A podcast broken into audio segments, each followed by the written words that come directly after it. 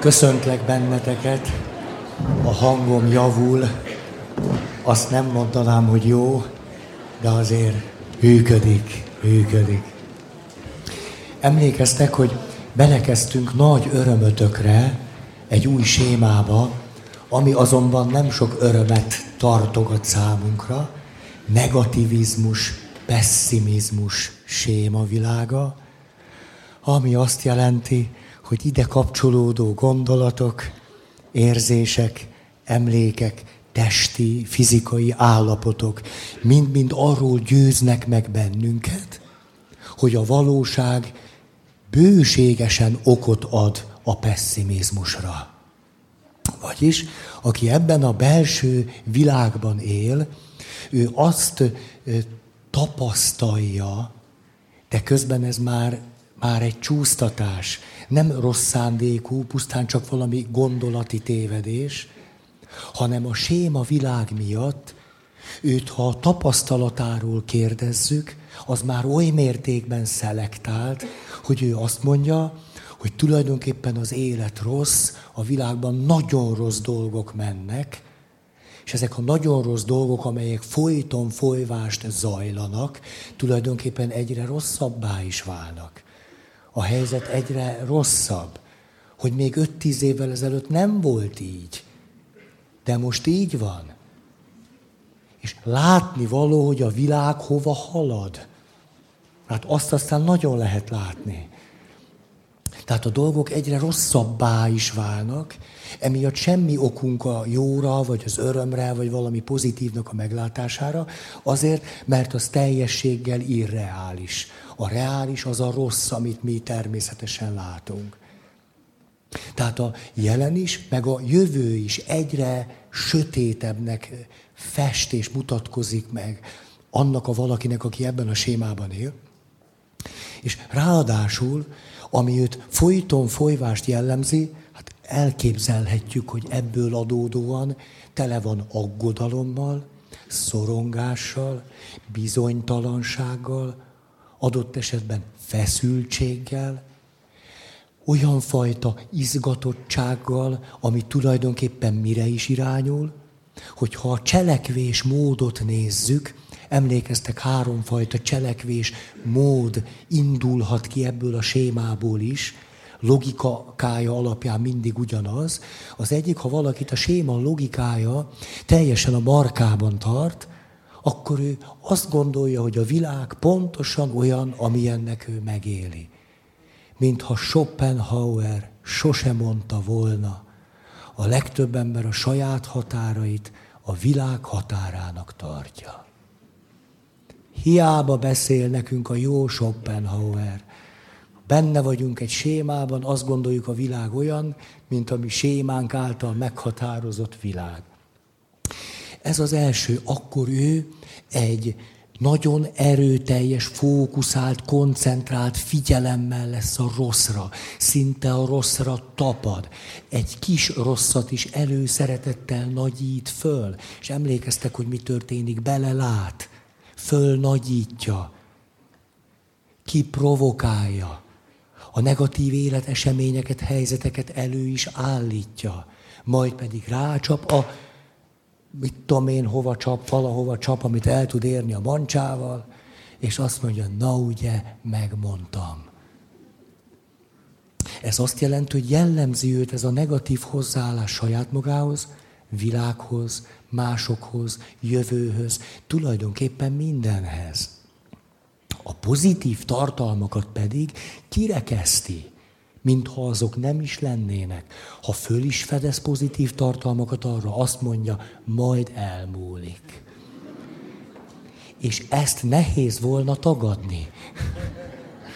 Hogy ebből a szempontból minden elmúlik, hát ez is. Tehát akkor ő igazolva látja, hogy így van. És a pozitívnak a jelentőségét, az értékét sokkal kisebbre becsüli. Na, ezt látjuk, hát ez nem egy szívderítő. Aki ebben benne van, hely, haj. Nem túl sok szín kerül bele az életbe ilyenkor. Ha. Gyertek, csak köszönök minden segítséget. Köszönöm szépen. Na most, aztán beszéltünk arról, ezt most nem akarnám pontról pontra mondani, hogy miközben igaz az állítás, igaz az az állítás, hogy aki egy enyhe pessimizmussal nézi a világot, ő közelebb van a realitáshoz, mint aki nagy optimizmussal tekint az életre. Igen ám, de mégis megéri optimistán tekinteni az életre, mégpedig azért, mert az a cselekvést és a megküzdést sokkal jobban segíti, mint az enyhe pessimizmus. De hogyha igazán, igazán, igazán, akkor azt mondhatnánk, érdemes volna a realitásban lenni, ezért képesek vagyunk a tervezés időszakában egy enyhe pessimizmusra, a kivitelezés időszakában pedig egy lendületes optimizmusra. Ez volna a nagy királyság. Hogy egyszerre tudom ezt is, meg azt is. És innen indulva beszéltem, vagy tíz pontról, hogy most gondolhatnánk azt már a séma logikája alapján is. Valaki folyton folyvást a bajra gondol, a veszélyre figyel, arra, hogy milyen könnyen tönkre mehet az élet, hogy az én életem milyen könnyen tönkre mehet, sőt az ember végzetes hibákat követhet el. Szinte minden nap. Ettől még megrendítőbb. Nem is csak az történik, hogy egy végzetes hibát követek el, és az életem tönkre megy. Ezt naponta megismételhetem. Aki ebben a látásmódban van, ő tényleg ezt gondolja, hogy valami végzetes történhet vele, de még inkább azt, hogy a negatív, passzív, passzív, Múltkor mi volt ez a kifejezés, amit...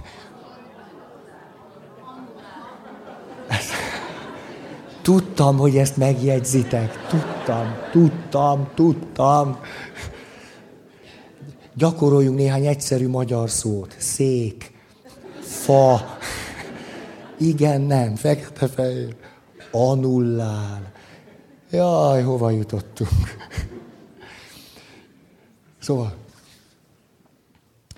tehát azt a fenyegetettséget éli meg, hogy az élet nem csak rossz, és nem csak tönkre mehet, és őt tönkre teheti, hanem hogy én magam az életet nagyon könnyen tönkre tehetem. Olyan végzetes, visszafordíthatatlan, ellehetetlenítő dolgokat tehetek, amelyekből aztán már Semmi esély a fölállásra.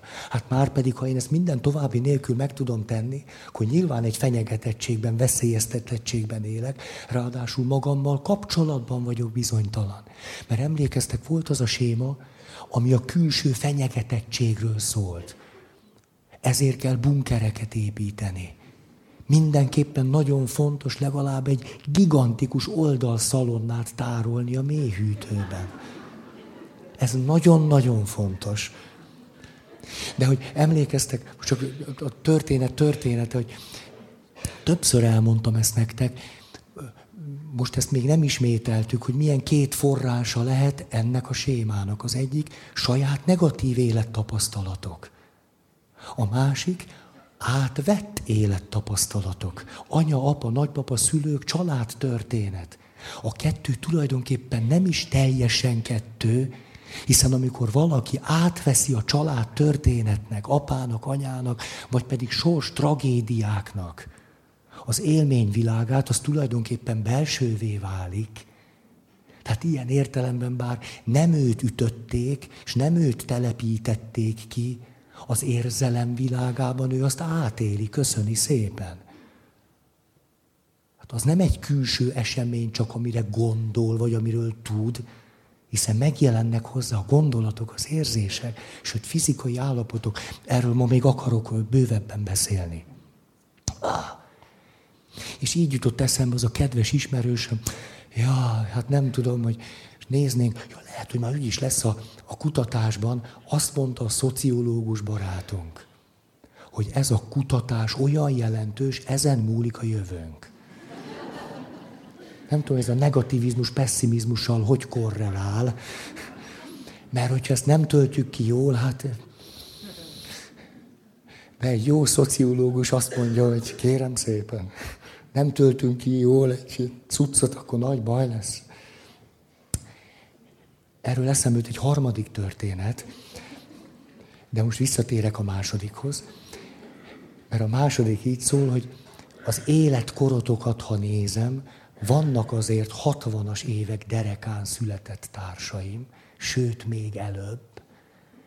Ebből az adódik, hogy ti még tudjátok, mit jelenthetett a mi ifjú korunkban az, hogy valamelyikünk rendelkezett egy Commodore 64 típusú PC-vel, és na az, megvan az élmény. Me, hát volt a ZX81. Hát az, mennyi? Spektrum. Hát az sehol nem volt a Commodore 64. Commodore, ki mondani, már jó érzéseim lesznek. De olyan, mintha jót vacsoráztam volna, hogy Commodore 64. Minden esetre volt nekünk egy barátunk, őnek volt egyedül Commodore 64 -e, és természetesen mi ifjú voltunk, 15-16 évesek, mentünk hozzá játszani. Hát mi másért mentünk volna? Játszottunk sokat. Az se zavart, ha nincs otthon. Ténylegesen így volt, tehát ez tulajdonképpen átmenet volt az 50-es évek, mikor valakinek volt tévéje a faluba, és akkor ott, ott ácsingózott az egész utcasor, Na ez átmenet volt ahhoz képest, hogy mindenkinek van tévéje. Mert itt ő neki volt egyedül. De nagyon jóba voltunk az apukájával, aki nagyon jóba volt velünk. És miután látta, hogy ott ez bennünket a fene reggeltül estig, ezért nem egyszer megtörtént, hogy mi akkor jöttünk, amikor a Commodore 64 tulajdonosa, a mi osztálytársunk nem volt ott. De az apa beengedett bennünket, mert hát mi cimbik voltunk. Ráadásul élt azzal a nem tudom mivel, jogával, hogy mégiscsak ő vette a fiának. Ezért aztán mi bekapcsoltuk a fia számítógépét, és nem volt szükségünk arra, hogy ő ott legyen. Na ez az édes apa. Hogy oda szoktunk, nyilvánvaló előbb-utóbb a hűtőt is fölfedeztük. Hát voltatok fiatalok, nem? Most képzeljétek, 16 éves csávót, és sportoló voltam. Hát én fáradtan az edzésből oda megérkeztem. Hát Hát nem, nem tudom, hogy ez szociális érzékenység volt a részemről. Nem hinném, inkább egy éjség, ugye nem, ez nem az én részem, nem. Tehát kinyitottuk a hűtőt, és azt nem értettem, egyrészt mindig volt benne kaja, tehát ez jó. Azt nem értettem, hogy a fölső polcon miért van a polc 90%-át kitöltő angol szalonna. Egy irgalmatlan nagy tábla. Akkora, ugye tudjátok, hogy az benne volt még a cetli is mindig, meg a nagy pecsét rajta. Mi akkora tábla. És akkor mi néha ettünk egy picit, de azt fedeztük föl, miután szinte ott laktunk, rajtunk kívül a szalonnából nem eszik senki. És akkor kérdeztük, te apád, hát apád veszi a szalonnát. Kérdeztük a barátunk, miért nem eszik belőle? Egyszerű válasz így szól, mert utálja. Hogy mit, mit jelent a veszélyeztetettségnek az élménye, a kiszolgáltatottság tapasztalat, hogy valaki 1980-ban a háborús gyerekkori élményei miatt hónapról hónapra megvett egy irgalmatlan nagy oldalszalonnát, pecsétestül, amiből már nem evett, mert már régen volt rajta 30 kiló túlsúly, és már régen nem is szerette a szalonnát, de még zsigerből berakta oda. És ez így, így. Havont, és fogta, kidobta, és berakta az újat. Ha. Ez az, amikor valaki egy külső fenyegetettségtől fél. És aktív benne ennek az élmény világa, mert valamikor ezt tapasztalt, ez a saját tapasztalat. De az is lehetséges, ebben a sémában, nem annyira attól félek, hogy kívül lesz valami baj, ezért bunkert építek, és oda behordom a, nem tudom, minden behordom. Lőréseket építek, hanem, hogy én magam teszek tönkre mindent tehetek olyat, végzetes, katasztrofális következményei lesznek. Miért is? Mert hiszen ebben a negativizmus, pessimizmus, pessimizmus sémában tulajdonképpen önbecsülésnek nem nagyon van hely. Hát ha minden rossz pont én vagyok jó, de beleértve magamat is. Tehát reálisnak látom, hogy holnap tönkreteszem az egész életem, és vége van. Tehát akkor háromfajta cselekvésmód. Első, hogy teljesen átjár ez a világ, nem reflektálok rá. Egyszerűen csak azt gondolom, az élet ilyen, és szenvedek egyre többet.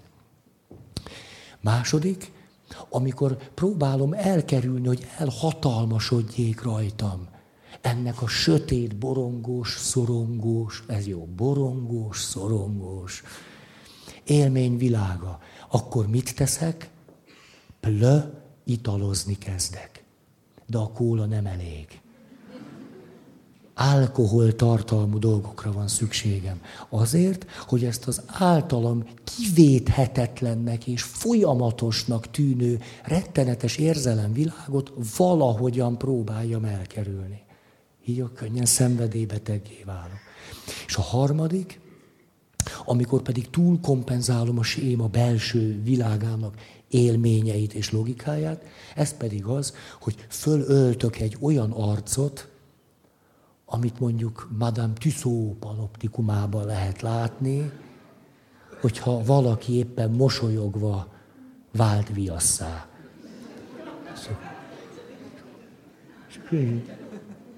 És akkor az élet mindig jó.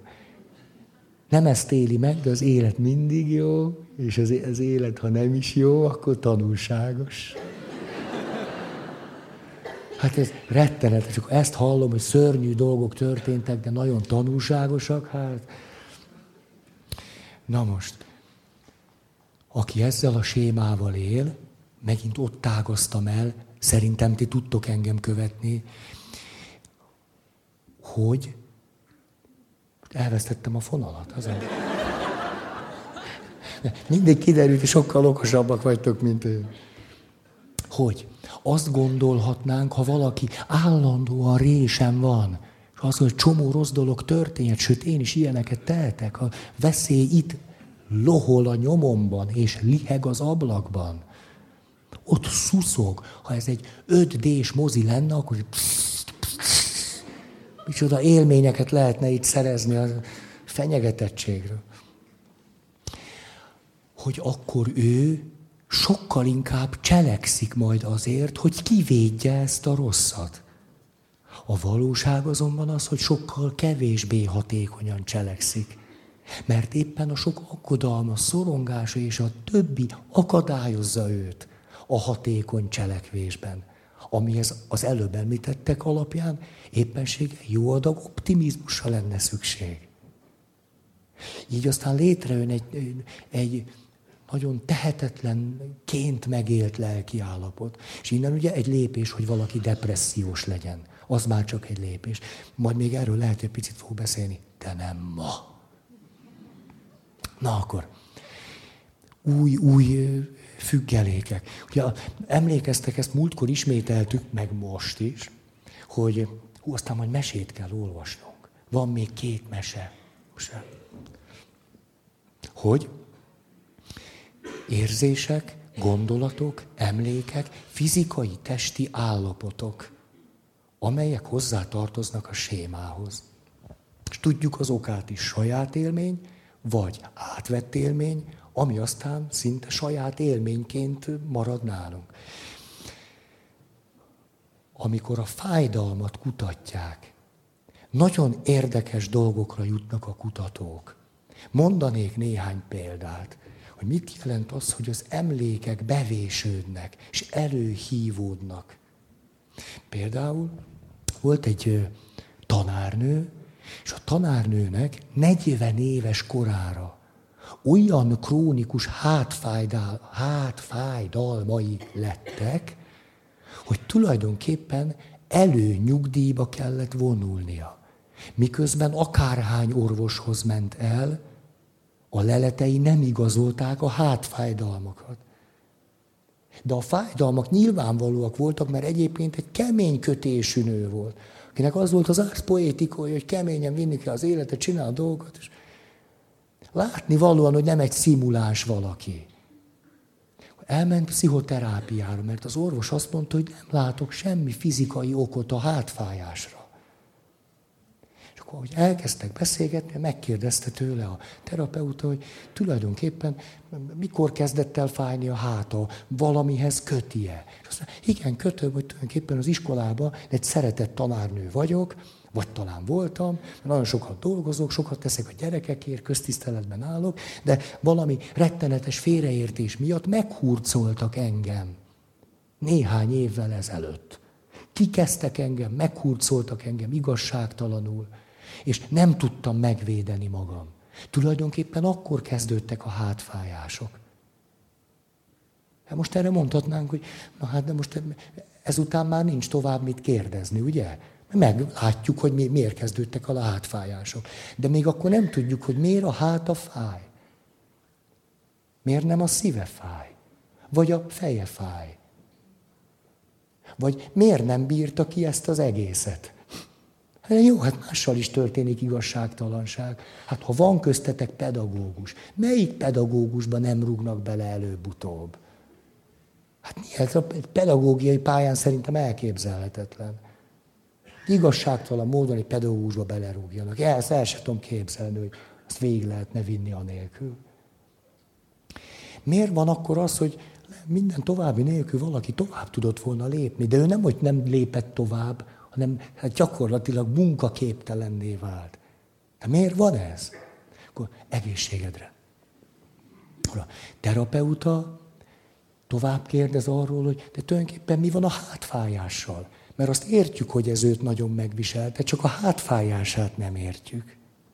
Akkor azt mondja, hogy tulajdonképpen hát, szerintem a kettőnek semmi köze egymáshoz, de amikor én kislány voltam, akkor a szüleim úgy neveltek, hogy a hátamat ütötték.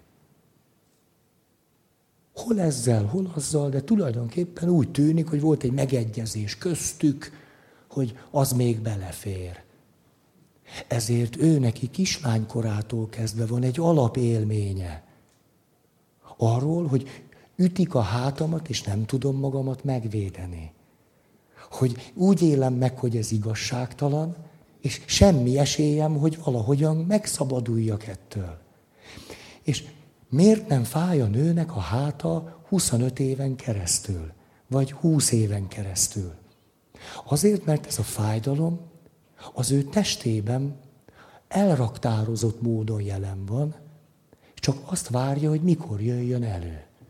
És ez kell egy élmény az itt és mostban, ami nagyon hasonló ahhoz az élményhez, és az elraktározott fájdalom, testi érzetek és tünetek. Ugye mindig mondjuk, hogy négyből áll érzések, gondolatok, szelektív emlékek és testi érzések, állapotok, fizikai állapot. Az a fájdalom ő benne elraktározott módon jelen van. És amikor kiszolgáltatott helyzetben igazságtalanság éri, nem tudja megvédeni magát, akkor az a fájdalom erőnek erejével megjelenik. Sőt, tulajdonképpen szinte erősebben, ordítóan jelenik meg a fájdalom, mint gyerekkorában. Mert most már megélhető. Ha például valakivel ez történik, a terápiának, vagy a gyógyító folyamatnak, vagy a segítő kapcsolatnak nagyon nagy jelentősége van, mert ilyenkor, hogyha az összefüggés világossá válik valaki számára, akkor mindez fölülírható. És ez óriási lehetőség. Akkor arról beszélünk, hogy a sémák gyerekkorban megélt élményeknek a lenyomatai, amelyek a jelenben aktívvá válnak, miközben a jelenben lehet, hogy most nem is történik. És képzeljük, hogy a tanárnő már két évvel ezelőtt mószerolták őt be, vagy jelentették föl. Két éve nem bántja senki, de ő most is átéli ezt a fájdalmat. Azért rátok is hat, úgy látom. Akkor. Jó? Akkor. Ah. másik történet, német terapeutának a történetei ezek, azt mondja, hogy jött hozzá egy arab férfi. Ez az arab férfi azt mondja, hogy egészen a hónaljától, egészen itt végig a combjáig lefelé rettenetes fájdalmakat él meg. Ő is elment az orvoshoz, nincsen szervi oka, de olyan fájdalmas ez, hogy tulajdonképpen nem tud már dolgozni. De egyébként fiatal ember, életerős. Megint a terapeuta megkérdez, hogy történt-e valami az oldalával mostanában. Hát az oldalammal az égvilágon semmi nem történt mostanában. Akkor mi történt? Szóval az történt, egy nagyon furcsa állapotba kerültem, hogy tulajdonképpen én egy arab országból jöttem el, fiatal ember voltam, és amikor eljöttem, annak az volt az oka, hogy én ott egy kisebbséghez tartoztam, és politikailag ellenzéki magatartásom miatt többször börtönbe kerültem, ahol meg is kínoztak, és az utolsó ilyen esemény után még nem voltam húsz éves se, úgy döntöttem, hogy ha csak lehet, akkor elmenekülök ebből az országból. És így is lett, és fiatal emberként telepedett le Németországban, német felesége volt, szerették, beilleszkedett, és a többi. Igen ám, csak hogy az a közösség, ami őt körbevette, rá akarta venni azt, hogy egy szélsőséges ideológiákat valló csoportnak legyen a tagja. Márpedig ő neki sok barátja volt ezek között az emberek között, és nem csak az nehezítette meg ezt a helyzetet, hogy ő nem akart oda belépni, mert volt tapasztalata arról, hogy az erőszak és az agresszió és mindez milyen rettenetes, de közben nem csak, hogy a barátai voltak ők, hanem meg is fenyegették. Ha nem lépsz be, akkor mi lesz annak a következménye? És kiderült, hogy az oldalának a fájdalma tulajdonképpen akkor jelent meg, amikor ő megélte ezt a fenyegetettséget, kiszolgáltatottságot, zsarolást, azt, hogy a felesége pedig azt mondta neki, hogy ha belép ebbe a szélsőséges ideológiát való csoportba, akkor elhagyja őt a gyerekekkel együtt. És ő valahogyan két tűz között érezte magát, és átélt valamit abból a kiszolgáltatottságából, amit akkor élt meg, amikor őt kínozták, fiatal emberként. És akkor kiderült, hogy őt fölakasztották ott a börtönben, a lábánál fogva, és elektromos árammal ö, okoztak neki fájdalmat a hónaljától egészen a combja végéig.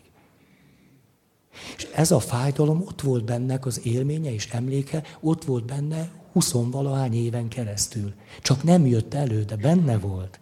És amikor egy hasonló élethelyzetbe került, akkor ez az emlék aktívvá vált. A sémákkal kapcsolatban is erről beszélnek a kutatók, hogy aktív séma. Hogy valaki, hogy éli az életet, bizonyos élményeket, eseményeket, helyzeteket úgy él meg, ami miatt ez a gyerekkori világa aktívvá válik. És bár most senki nem bántja őt, mégis ezt éli meg. És nem mondhatjuk, hogy a fájdalma nem reális. De nagyon reális. Hát éppen munkaképtelen. Csak annak nem szervi oka van, hanem az emlékezés miatt történik meg. Az agyunk elraktározza az élményeket. És majd erről is akarok beszélni, hogy minden további nélkül megtörténik az, és ennek élettani, nem lélektani oka vagy háttere van, hogy ha átélek valami negatív élményt, végigfut egy folyamat, amiben végül ellehetetlenülök, vagy kiszolgáltatottá válok, vagy valami erősen rossz élmény ér engem, amivel szemben nem tudom magam megvédeni. Ha valami hasonló helyzet ér engem, akkor az történhet, mert hogy ennek már az agyi, idegrendszeri, idegi, ideghálózatban a kapcsolatai kiépültek bennem, mert a folyamat végigment, ráadásul eléggé bevésődtek, hiszen egy erős negatív élmény, vagy pedig hosszan tartó volt, emlékeztek, ez a két dolog lehet, vagy egy erős élmény, vagy valami hosszan tartó, és akkor az történik, hogy egy kevésbé erős inger is végigfuttatja az egész belső élettani folyamatot. Ha az végigfutott egy kevésbé erős inger után, még érzékenyebbé vált, még jobban begyakorlódott, már egy még kevésbé erős inger is elég. Végül tulajdonképpen egy olyan inger is elég lehet ahhoz, hogy valaki rosszul legyen, vagy fenyegetve érezze magát, azt mondja, hogy ez szörnyű, és bármikor elronthatom, és az élet rettenetes, és minden a rossz irányba megy, ami egy átlag ember számára egyszerűen, hát jó, most ez történt, és egyébként semmilyen más jelentősége nincs. De neki van. Mert ő benne az egész idegrendszeri hálózat kiépült hogy az alapján, hogy egy folyamat végigfusson, és ő megint megélje azt, ami persze teljesen irreális ahhoz képest, ami most van. Most a harmadik, ami még közelebb visz ahhoz, hogy elég látom, hogy néztek rám, hogy na majd, majd olvasunk mesét, megígérem nektek. És, és akkor, akkor jó lesz. A harmadik, ami még, még jobban, hogy ez a séma, emlékeztek, hogy két forrásból alakul ki, saját élmény, vagy pedig átvett családi élmény, vagy több generációs élmény. Hogy volt egy férfi, 60 év körüli, kint dolgozott külföldön, szintén egy német terapeuta, és az édesanyját gondozta tulajdonképpen szinte már sok évtizede. Édesanyja fokozatosan leromló fizikai állapotnak örvendett, és végül aztán már ágyhoz kötött beteg volt, és ő ha lehetett, akkor nem töltött sok időt külföldön, de a munkája mégis elelszólította oda. És az édesanyja, akivel minden nap beszélt, fölhívta őt telefonon szokása szerint, és elmondta neki, hogy fiam, tulajdonképpen nagyon rosszul érzem magam. Én azt hiszem, hogy már nincs sok időm. És akkor a 60 év körüli férfi arra gondolt, hogy hát akkor mindenképpen haza kellene szaladnom, hát amilyen gyorsan csak lehet. Hát igen, ám, de már évtizedek óta ápolta az édesanyját, tehát azt gondolta, hogy jó, megpróbálja elintézni, de úgy egy első próbálkozás ez nem sikerült, a következő napra kapott repülőjegyet. És a következő napon haza is ment, csak hogy az édesanyja addigra meghalt.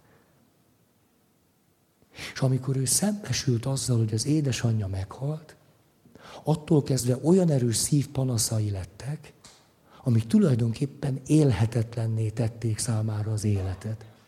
Emiatt elment orvos, orvos, orvos, kivizsgálás, kivizsgálás, és kiderült, hogy a szívének semmi baja nincs. Muszáj innom. Ebben a történetben két csavar is van.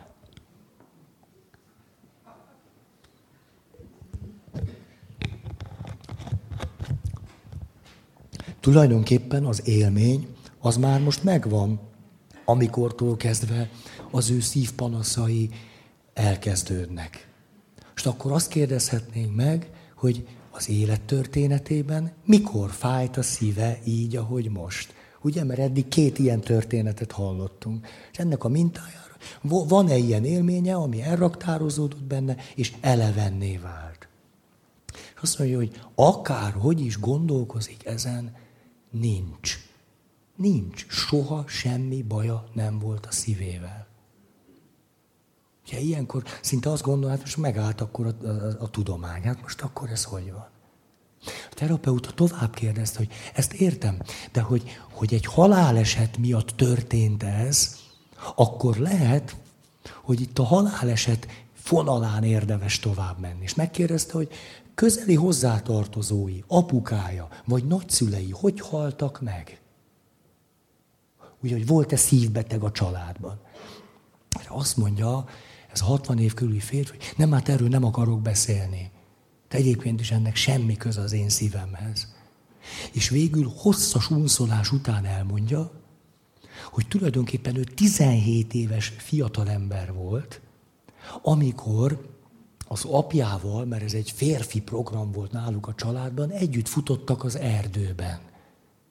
És az apja szívinfarktusban halt meg az erdőben. És ő átélte azt, ahogyan az apja ott meghal. Ő hívta ki a mentőt, és látta az apját holtan, és... Ez most akkor mit jelent? Itt már egy átvett élményről van szó.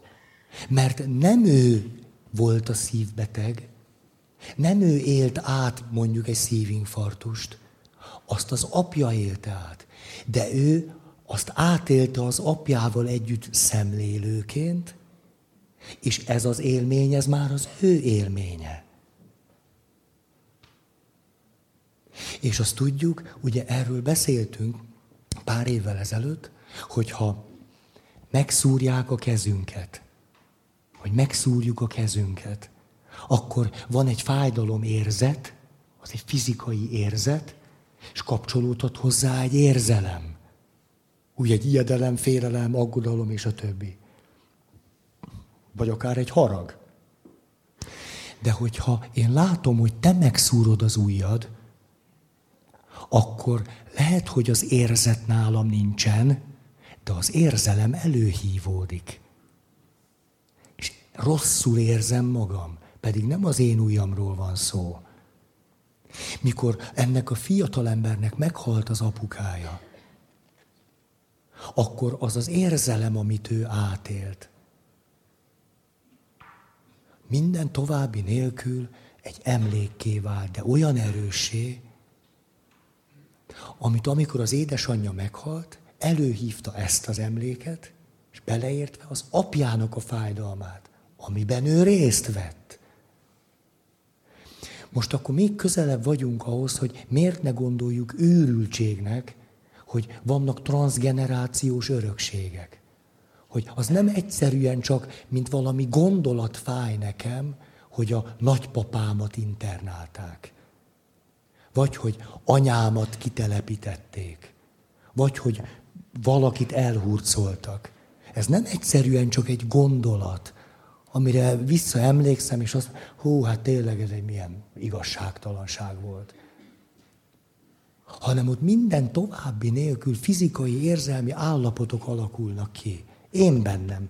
Pedig lehet, hogy nem is ismertem azt az embert, akivel ez történt. A, többször jártam a Szentföldön, és akkor több alkalom elmentem ott a Jedvasem múzeumba a holokausznak a tragédiája ott elég megrendítő módon hát megnézhető. És a saját szememmel láttam azt, hogy volt egy, egy olyan kiállítási rész, ahol tulajdonképpen a koncentrációs táborokból különböző képek, meg tárgyak, tárlók, és akkor egymás után lehetett menni. És ott mentem, egyik hely a másik, és egyszer csak azt látom, hogy néztem, néztem ott a képeket, de nem mentem hozzá közel, előttem katonaruhában egy izraeli fiú volt, és egyszer csak olyan sírógörcsöt kapott, de úgy elkezdett zokogni, egy, talán lesz, hogy egy ilyen hisztérikus sírásba tört ki. De ne, nem, is, nem is volt képes abban semmit, csak kontrollálni. Tehát egy ilyen, egy ilyen tele lett vele a terem annyira rosszul lett ebben az okogásában, hogy ott-ott a múzeumban le kellett ülni a földre.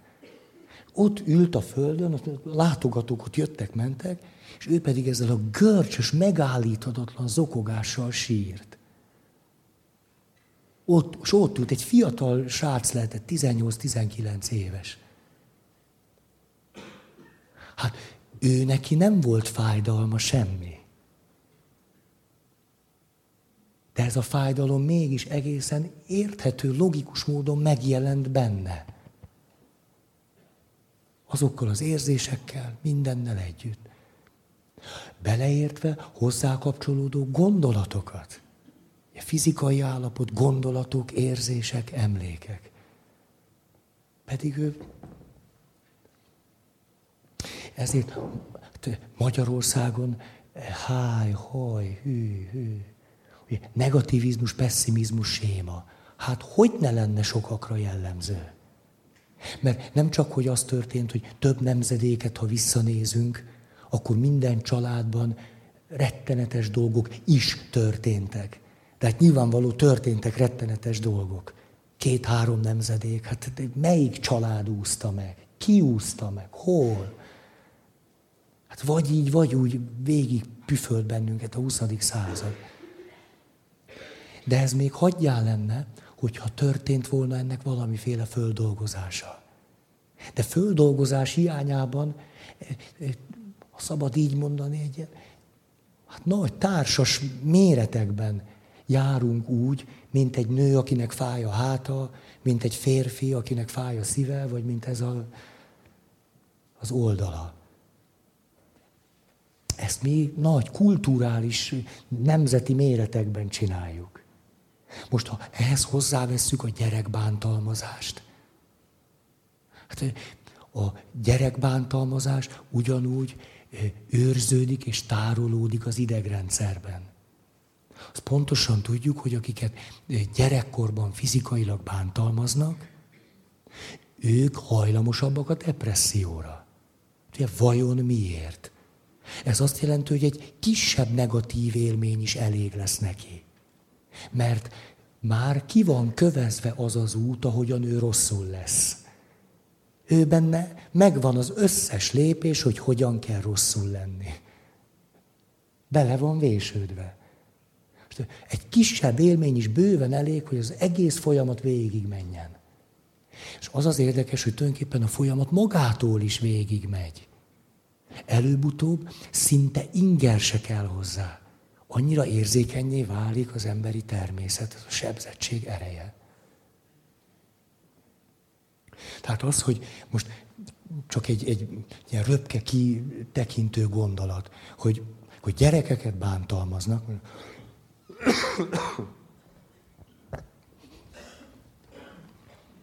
az gazdaságilag se éri meg.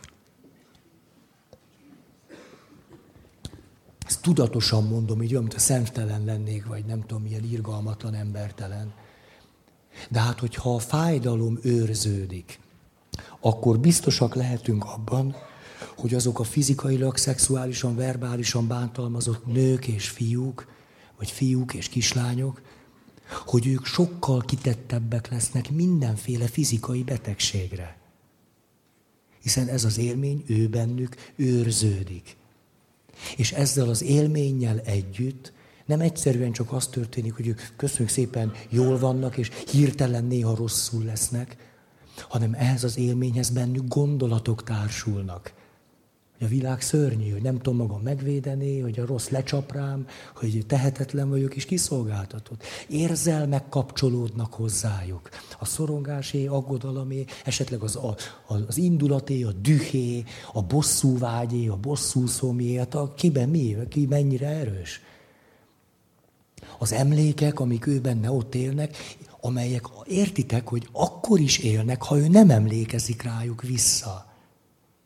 No, valaki azt mondja, minek bolygatni a múltat? Ez annak a félreértése, hogy a múlt akkor hat csak rám, ha éppen emlékszem rá. De hát a testem emlékszik rá. Ezért nem kell, hogy én visszaemlékezzek rá, mert itt bennem az emlékezés magától lezajlik. Annak az összes nyoma bennem van. Sokszor egy egész pici elég ahhoz, hogy azt végigéljem. És persze, hogy nem értem, hogy mi bajom van, mikor tulajdonképpen nem is bánt senki. Most miért nem tudok örülni valaminek, mikor tulajdonképpen... És ugye mindig, mindig az a következtetés, hogy sosincs arról szó, hogy rossz lennék. Béna lennék, hülye lennék, nyomorult lennék, és azért van így. Tehát mikor ezt mondjuk, hogy hány torgatni a múltat, vagy minek ezt bolygatni, akkor tulajdonképpen hát, a teljes irrealitásban vagyunk. Mert nem arról van szó, hogy én bolygatom-e a múltat, mert a boly... A, na, a múlt bolygat engem.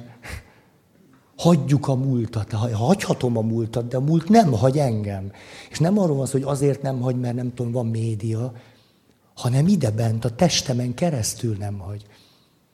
És az csak mondjuk valamiféle, hát most így mondom idézőjelben szerencse, ha valaki mondjuk egy valamiféle bántalmazás után éppen jól van. Mert az, hogy ő rosszul legyen, annak a lehetősége fönnáll, hiszen az élmények őrződnek. Ezek, gyó, ezek gyógyulhat, Tehát gyógyulhatunk, fölülírhatók. Éppen ezért van óriási jelentősége a terápiának. Nagyon nagy jelentősége van például depressziós embereknél, hogyha valaki egészségedre, ha, ha valaki az első, most nem egy enyhe depresszió, enyhe depresszió esetén nem is kell gyógyszert szedni. Nem kell, enyhe depressziónál nem kell gyógyszert szedni. Valakivel beszélgetni kell. Lene. Beszélgetni. Bőven elég. De még egy komolyabb depresszió esetén is, hogy orvosság és terápia. Miért van jelentősége? Azért, mert már az első világnál segít megszakítani azt a folyamatot, hogy úgy jó, izmosan beégjen pontról pontra a legvégéig az, hogy semmi remény nincs. Hogy az ember vagy megdöglik, vagy megdöglik. Vagy így, vagy úgy. Hát akkor minél gyorsabban. Tehát a terápiának azért is van jelentős, hogy az egész folyamat ne vésődjön be. Valahol már ideje korán. Ezért azok, akik egy első nagy depresszióval kapcsolatban semmilyen segítséget nem kapnak, jóval nagyobb százalékkal élhetnek meg életük során egy második és harmadik és negyedik depressziós hullámvölgyet. Mert már kiépült a belső rendszer.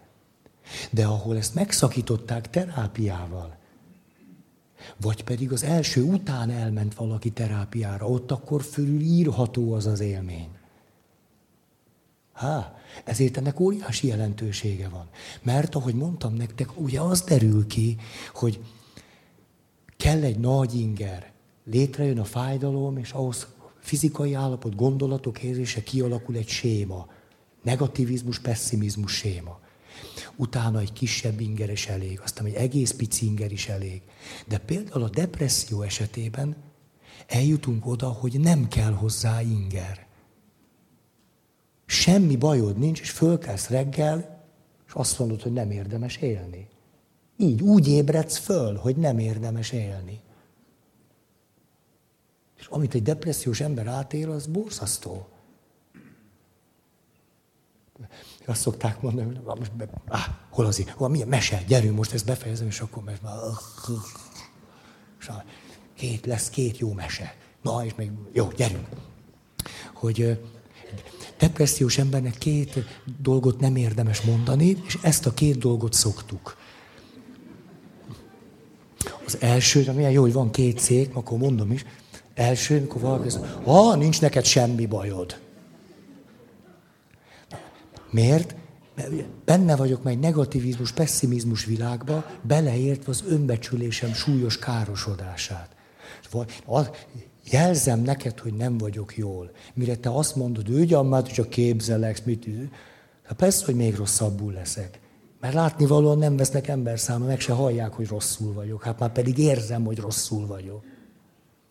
Másik, depressziós, hogy azonnal el kell menned pszichiáterre. Ez a betegség. Mert ugyanazt a hatást váltja ki. Te jó ég, most ráadásul beteg is vagyok, micsoda szörnyű, eddig legalább próbáltam, reménykedtem, hogy nincs is nagy baj. Most kiderült, hogy nagy baj van. Ezért nem, na, nem könnyű. Próbáltam egy picit a, most a fizikai, testi állapot felől beszélni a séma világáról vagy logikájáról. Még régebben a kutatók azt mondták, hogy á, látunk olyan depressziós személyeket, akik azért lesznek depressziósok, mert az életükben történik mondjuk valami óriási veszteség, vállás, haláleset, valami. És akkor látjuk, hogy attól kezdve el, elment nála a fény. De miért van az, hogy egyeseknél nem látunk ilyen eseményt, és mégis elmegy a fény? Azt mondták, hogy valószínűleg van, van kétfajta depressziója, akkor van, van egy ilyen szinte genetikus, hogy ki tudja milyen, valami öröklött, ami magától is jön, és van egy olyan, ami életeseményhez kötött. Ma már nem ezt gondolják, hanem látjuk, sokkal jobban látjuk a folyamatiságát. Hogy akiknél jó párszor lement a kör, ott nagyobb az esély, hogy tulajdonképpen esemény nélkül is megtörténjen ugyanaz az zuhanás. Akkor látnivaló, hogy a terápiának miért van jelentősége. Jó van. Mese. Ha, és azt nézem. Hát én ezt nem is tudom most. Két mesét hoztam. Ugye, miről szól a mese? Múltkor gyerekkorról beszéltünk, vagy ifjúkorról, és arról, hogy hogyan lehet nem negativista, pessimista módon hozzá látni és állni az élethez. Ugye erről szól, hogy neki áll a legény és elindul, és ugye milyen érdekes, hogy ez, éppen ezen gondolkoztam délután, hogy tulajdonképpen a mesékben folyton folyvást ott vannak ezek a, ezek a helyzetek, mint a múltkor elmondott mesében. Ugye, amikor a legénynek ki kell mernie a csillagot a kút vizéből. Erre mit mond két legény?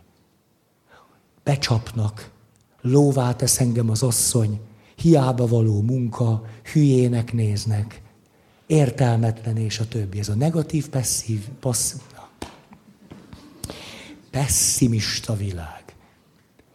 És a másik srác ugyanazzal szembesül, hogy merni kell szakadatlan a csillagot a vízből, de ő nem adja föl, mert lát benne valami értékeset.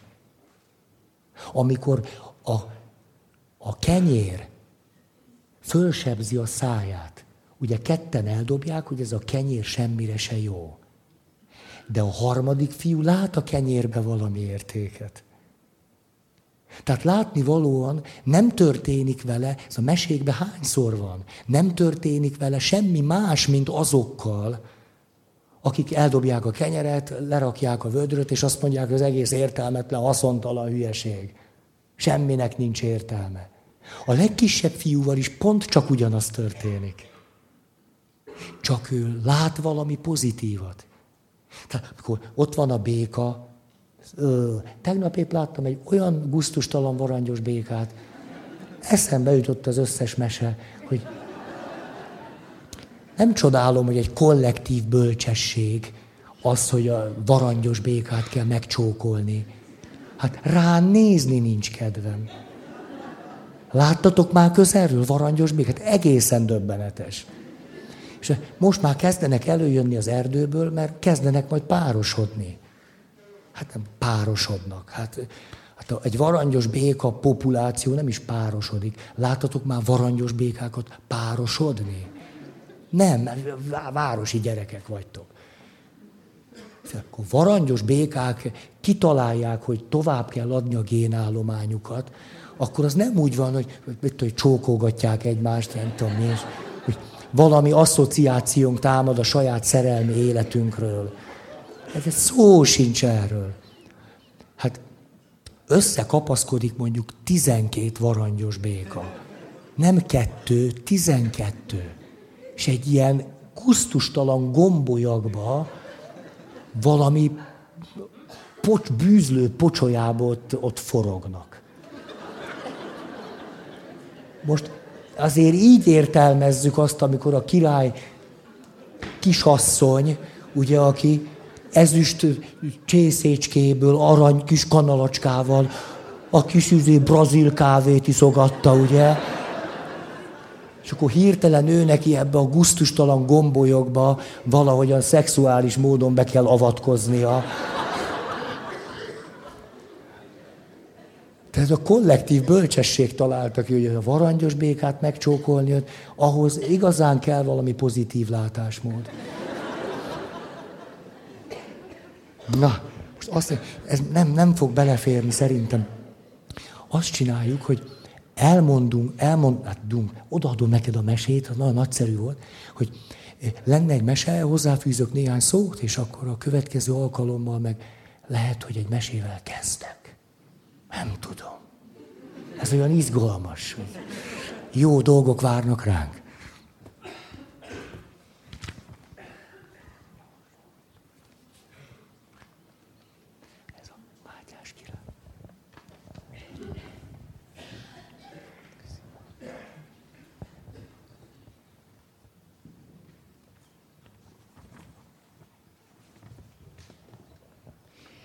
Mátyás király és a százesztendős ember.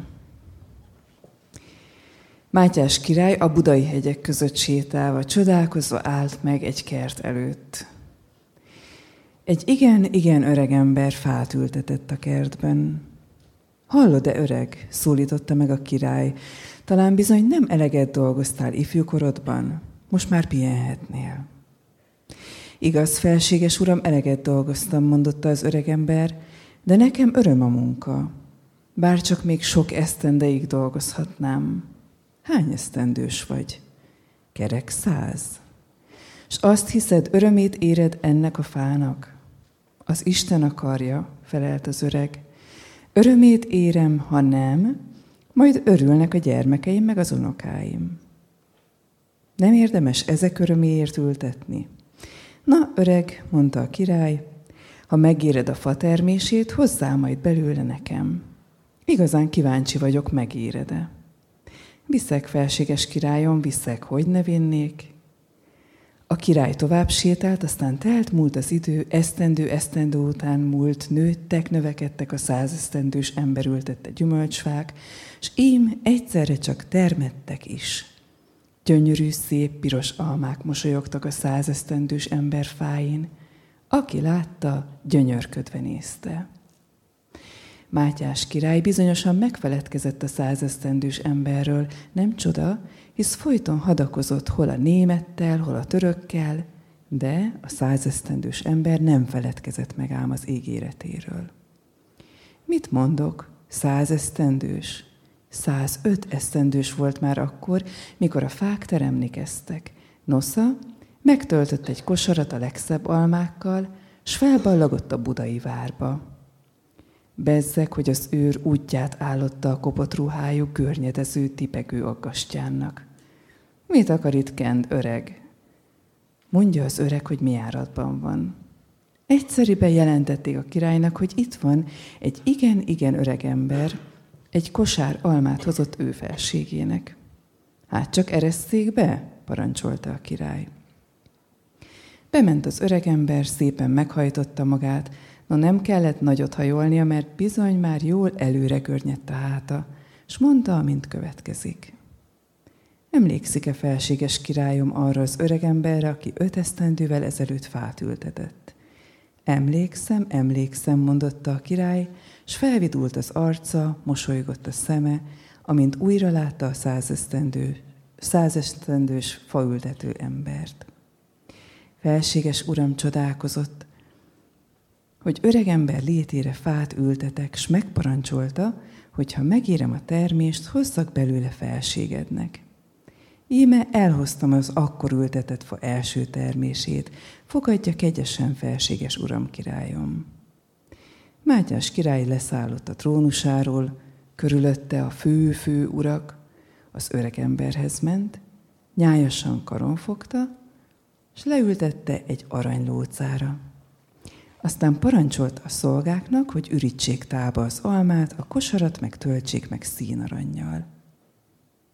Hát persze, hogy mindjárt megtöltötték, csak néztek, néztek a főurak, s csodálkoztak, bizony meg is botránkoztak, hogy a nagy, a hatalmas király ilyen szegény embert aranylócára ültet, és olyan nagy kegyességgel, olyan nagy szeretettel bánik vele.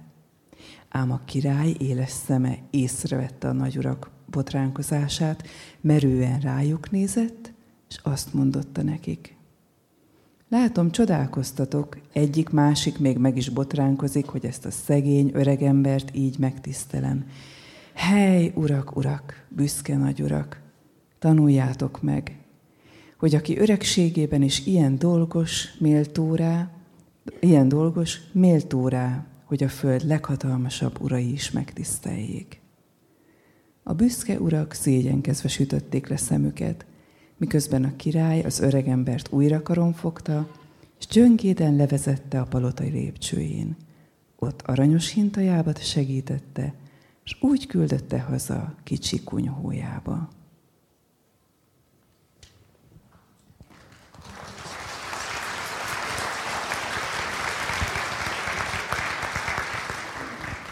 Talán már le se ülök arra néhány percre, már hogy most egy picit másféleképpen értelmezném ezt a mesét, vagy egy más megközelítést is használnék. Ez pedig azt képzeljük el, hogy ezek a szereplők a személyiségünknek részei. Hogy van bennünk egy király, az igazságos Mátyás, aki nagyon is látja, hogy mi értékes és mi nem, és ráadásul igazságos is. Van bennünk egy bölcsöregember. A bölcsöregember attól bölcs, hogy tud néhány dolgot, amit egy fiatal még nem biztos, hogy tud. Az egyik, hogy örömmel teszi a dolgát. De hiába kérdezik őt meg, hogy de most mi örömöd lesz neked ebből? Szóval én nem is gondolok arra, hogy nekem mi örömem lesz belőle, mert se a nekem, se a lesz nem érdekes.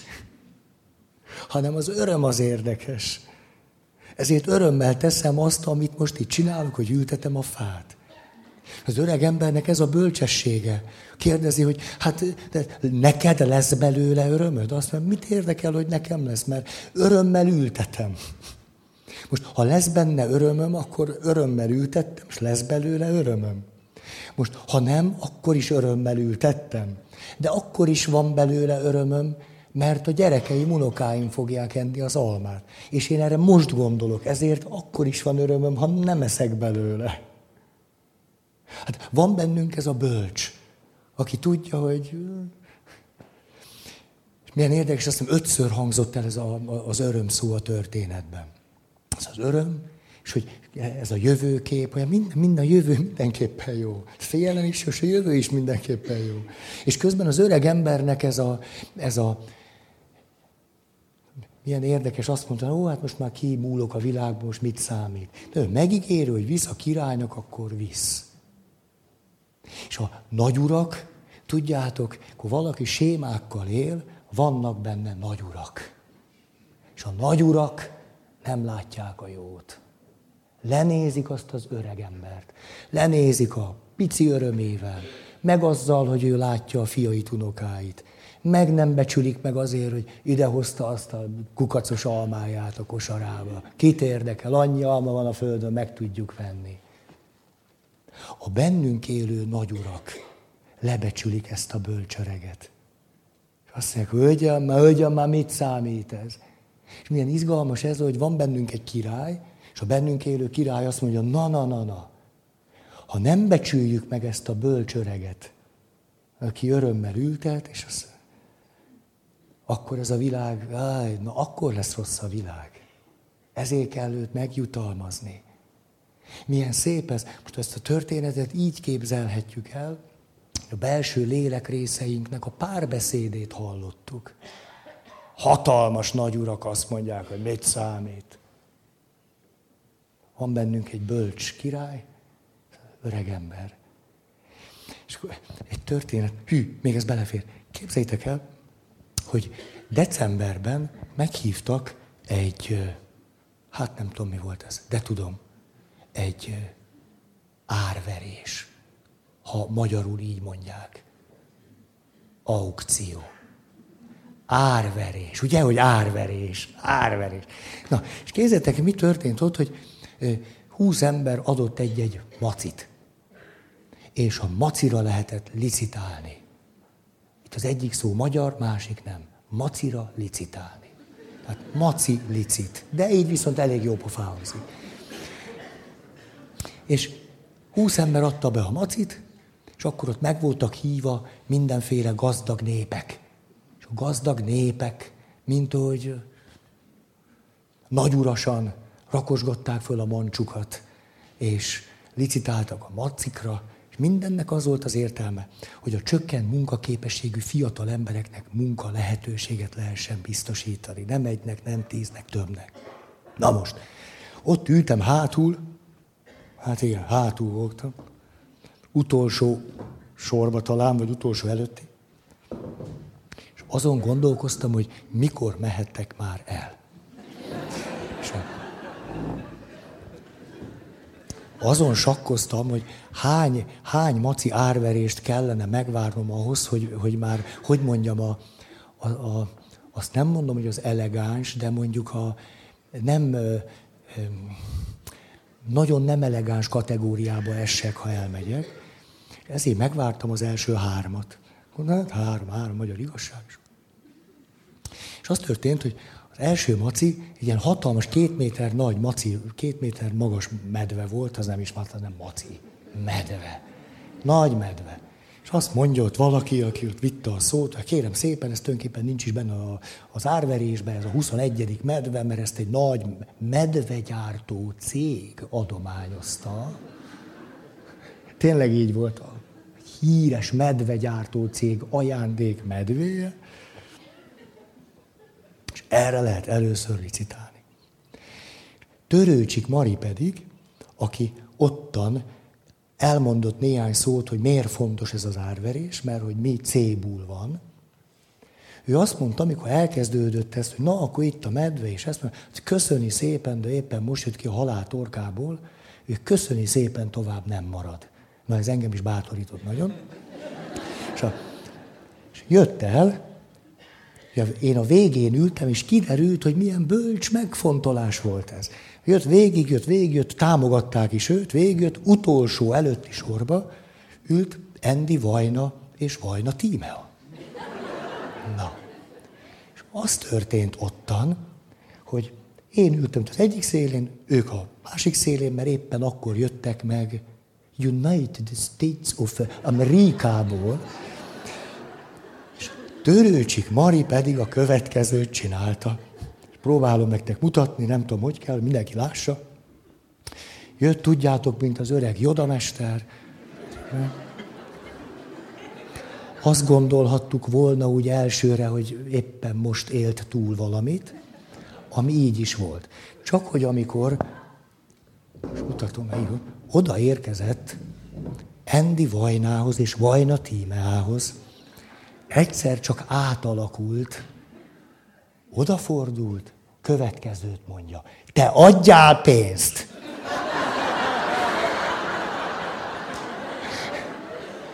És a, mindenkinek ekkor lett a szeme, volt, aki elkezdett nevetni, volt, aki hüledezett, és hogy az első egy ilyen idő lement, akkor még hangosan az mondja, sok pénzt adjál!